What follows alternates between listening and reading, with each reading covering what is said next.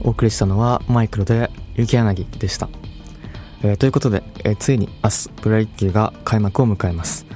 えー、昨シーズンは史上初となる、え前年再開同士の日本シリーズが開催されるなどプロ野球の勢力図にも変化が見え始め迎えた今シーズンは日本ハムの新庄剛志監督が大きな話題を集めていますがそんな2022年のプロ野球についてまずは注目の外国人選手をテーマに話していこうと思います。はじめにプロ野球のペナントレースを占う上でその行方を大きく左右するのが新外国人選手の活躍です。昨年のオリックスの外国人選手はチームの勝利へどれだけ貢献したかを数値化したウォーという総合指標の合計値がマイナス1.1と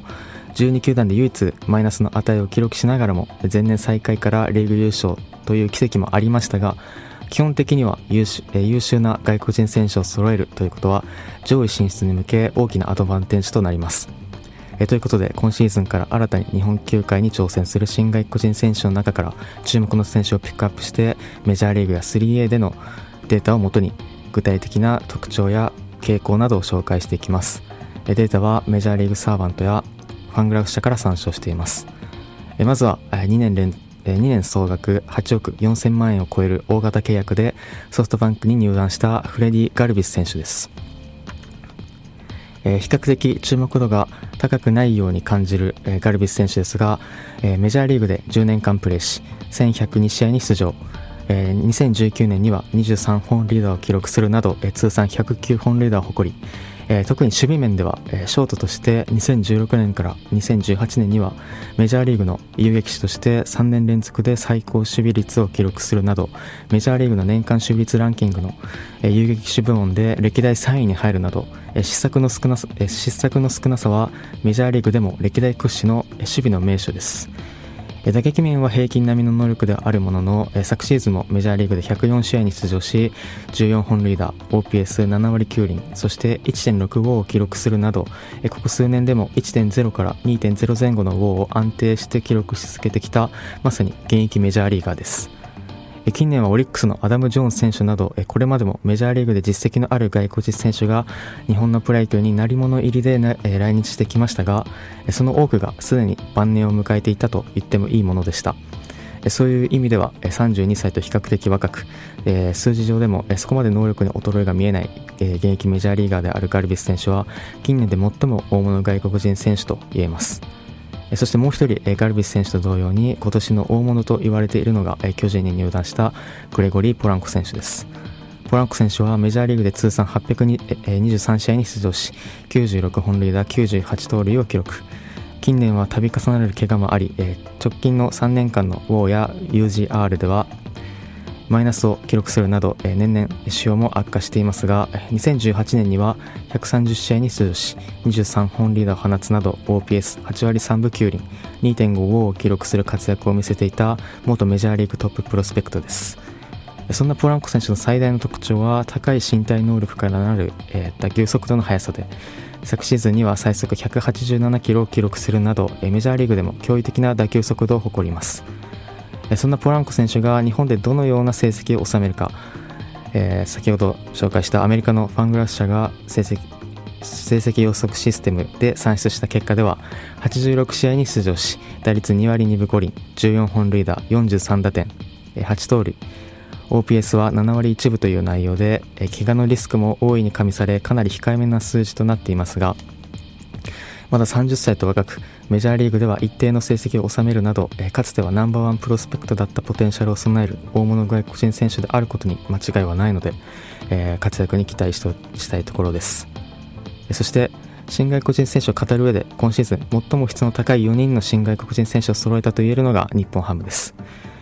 1人目はコディ・ポンセ投手でメジャーリーグでは通算で20試合に登板し1勝7敗防御率5.86 3A でも通算19試合で2勝7敗防御率4.86と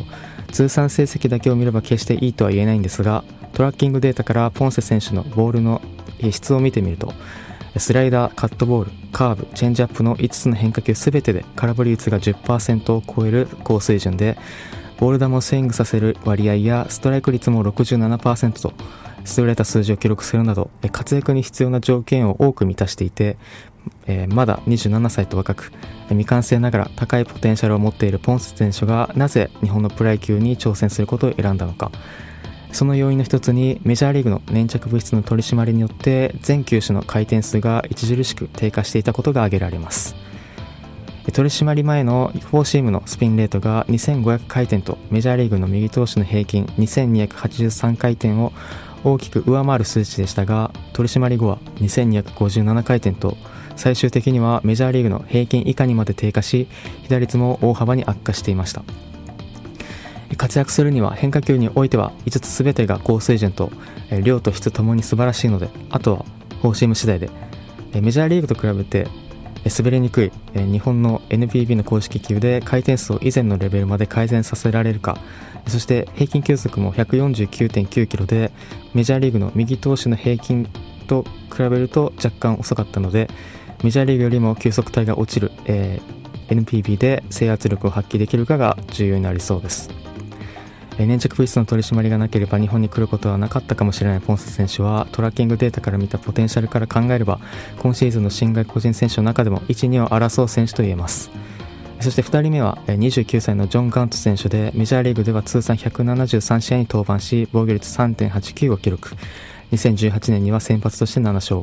2019年にはリリーフとして64試合に登板し11勝を挙げるなどメジャーリーグの先発の中継ぎのどちらでも実績を残している現役メジャーリーガーです。特徴として9イニング換算で基本リーダーが0.82と少なくまたゴロを打たせる割合が高くメジャーリーグ通算で46.5%とグラウンドボーラーである点が挙げられます。投球に関してはツーシームを軸にチェンジアップカットボールフォーシームカーブスライダーと6つの多彩な変化球で構成される引き出しの多さが武器で中でも決め球となるチェンジアップは空振り率が16%から25%推移していたまさに天下の方向天下の宝刀と言えます。球速に関しては投球の軸であるツーシームの昨シーズンの平均球速が147.4キロで前年と比べて約4キロ近くも低下し先発時に限ってみると146キロ未満にまで低下している点は懸念材料の一つですが先ほども話した通り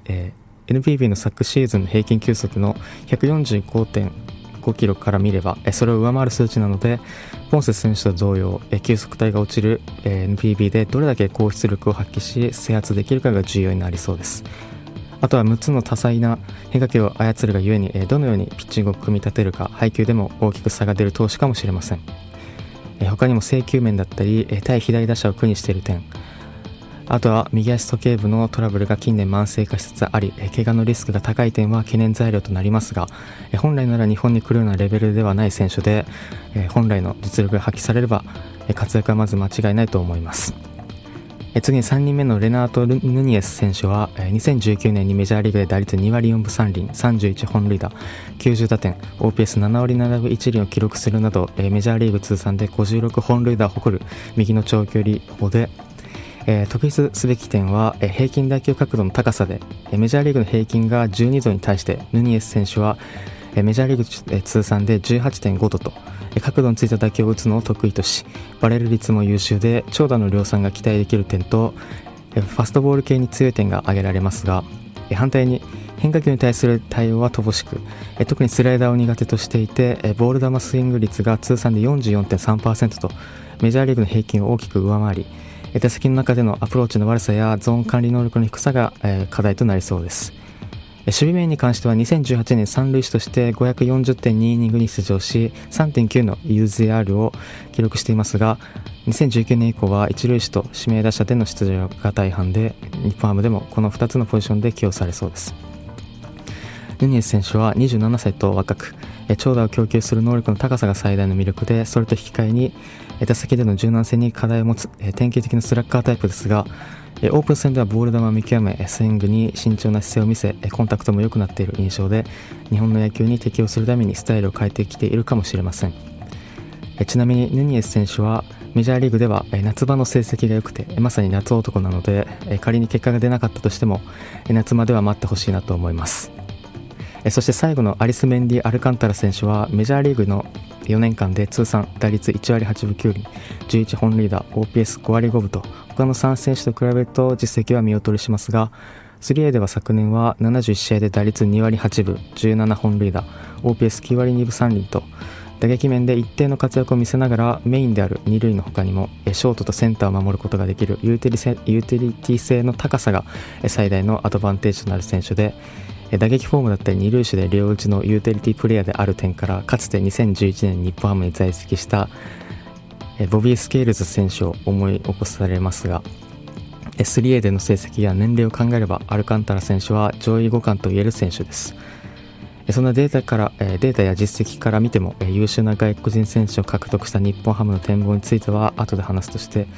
他にも2020年に約15億円の年俸を手にした今年の新外国人選手の中でガルビス選手やポランコ選手よりも高い最高年俸を誇る大物ソフトバンクのタイラー・チャットウッド投手やメジャーリーグ屈指の最速189.9キロとポランコよりもポランコ選手よりも速い打球速度を誇る一方で打球角度は非常に低い楽天のクリス・ギッテンス選手など多くの個性的な新外国人選手が目立つ今シーズンですが近年のプロ野球では特に野手の外国人選手の貢献度は年々下がっていて打撃貢献指標の一つである WRAA において2013年以降のパ・リーグの規定打席到達者の中で各年度でトップ3に入った外国人選手は2019年の楽天のジャバリ・ブラシ選手1人のみセ・リーグに至っては2015年以降で0人です。またプロ野球の外国人野手の年間本塁打数を見ても2019年には418本だったのがコロナ禍の影響もあり昨年は306本とその傾向が加速しています。メジャーリーグでの年俸の高騰化やデータ化が進むにつれ優秀な選手の選別が容易になったことで獲得が困難になっていることが容易に挙げられますがいわゆる助っ人といえるような外国人選手を当たり前のようにアメリカから補強できるような時代は今は昔の話になってきています。果たして今シーズンはプロ野球を牽引するような外国人選手は現れるのか？えコロナ禍以降では最高の舞台が整っている2022年の外国人選手の活躍に期待しましょうということでこの後は CM さんで注目の球団について話していきます。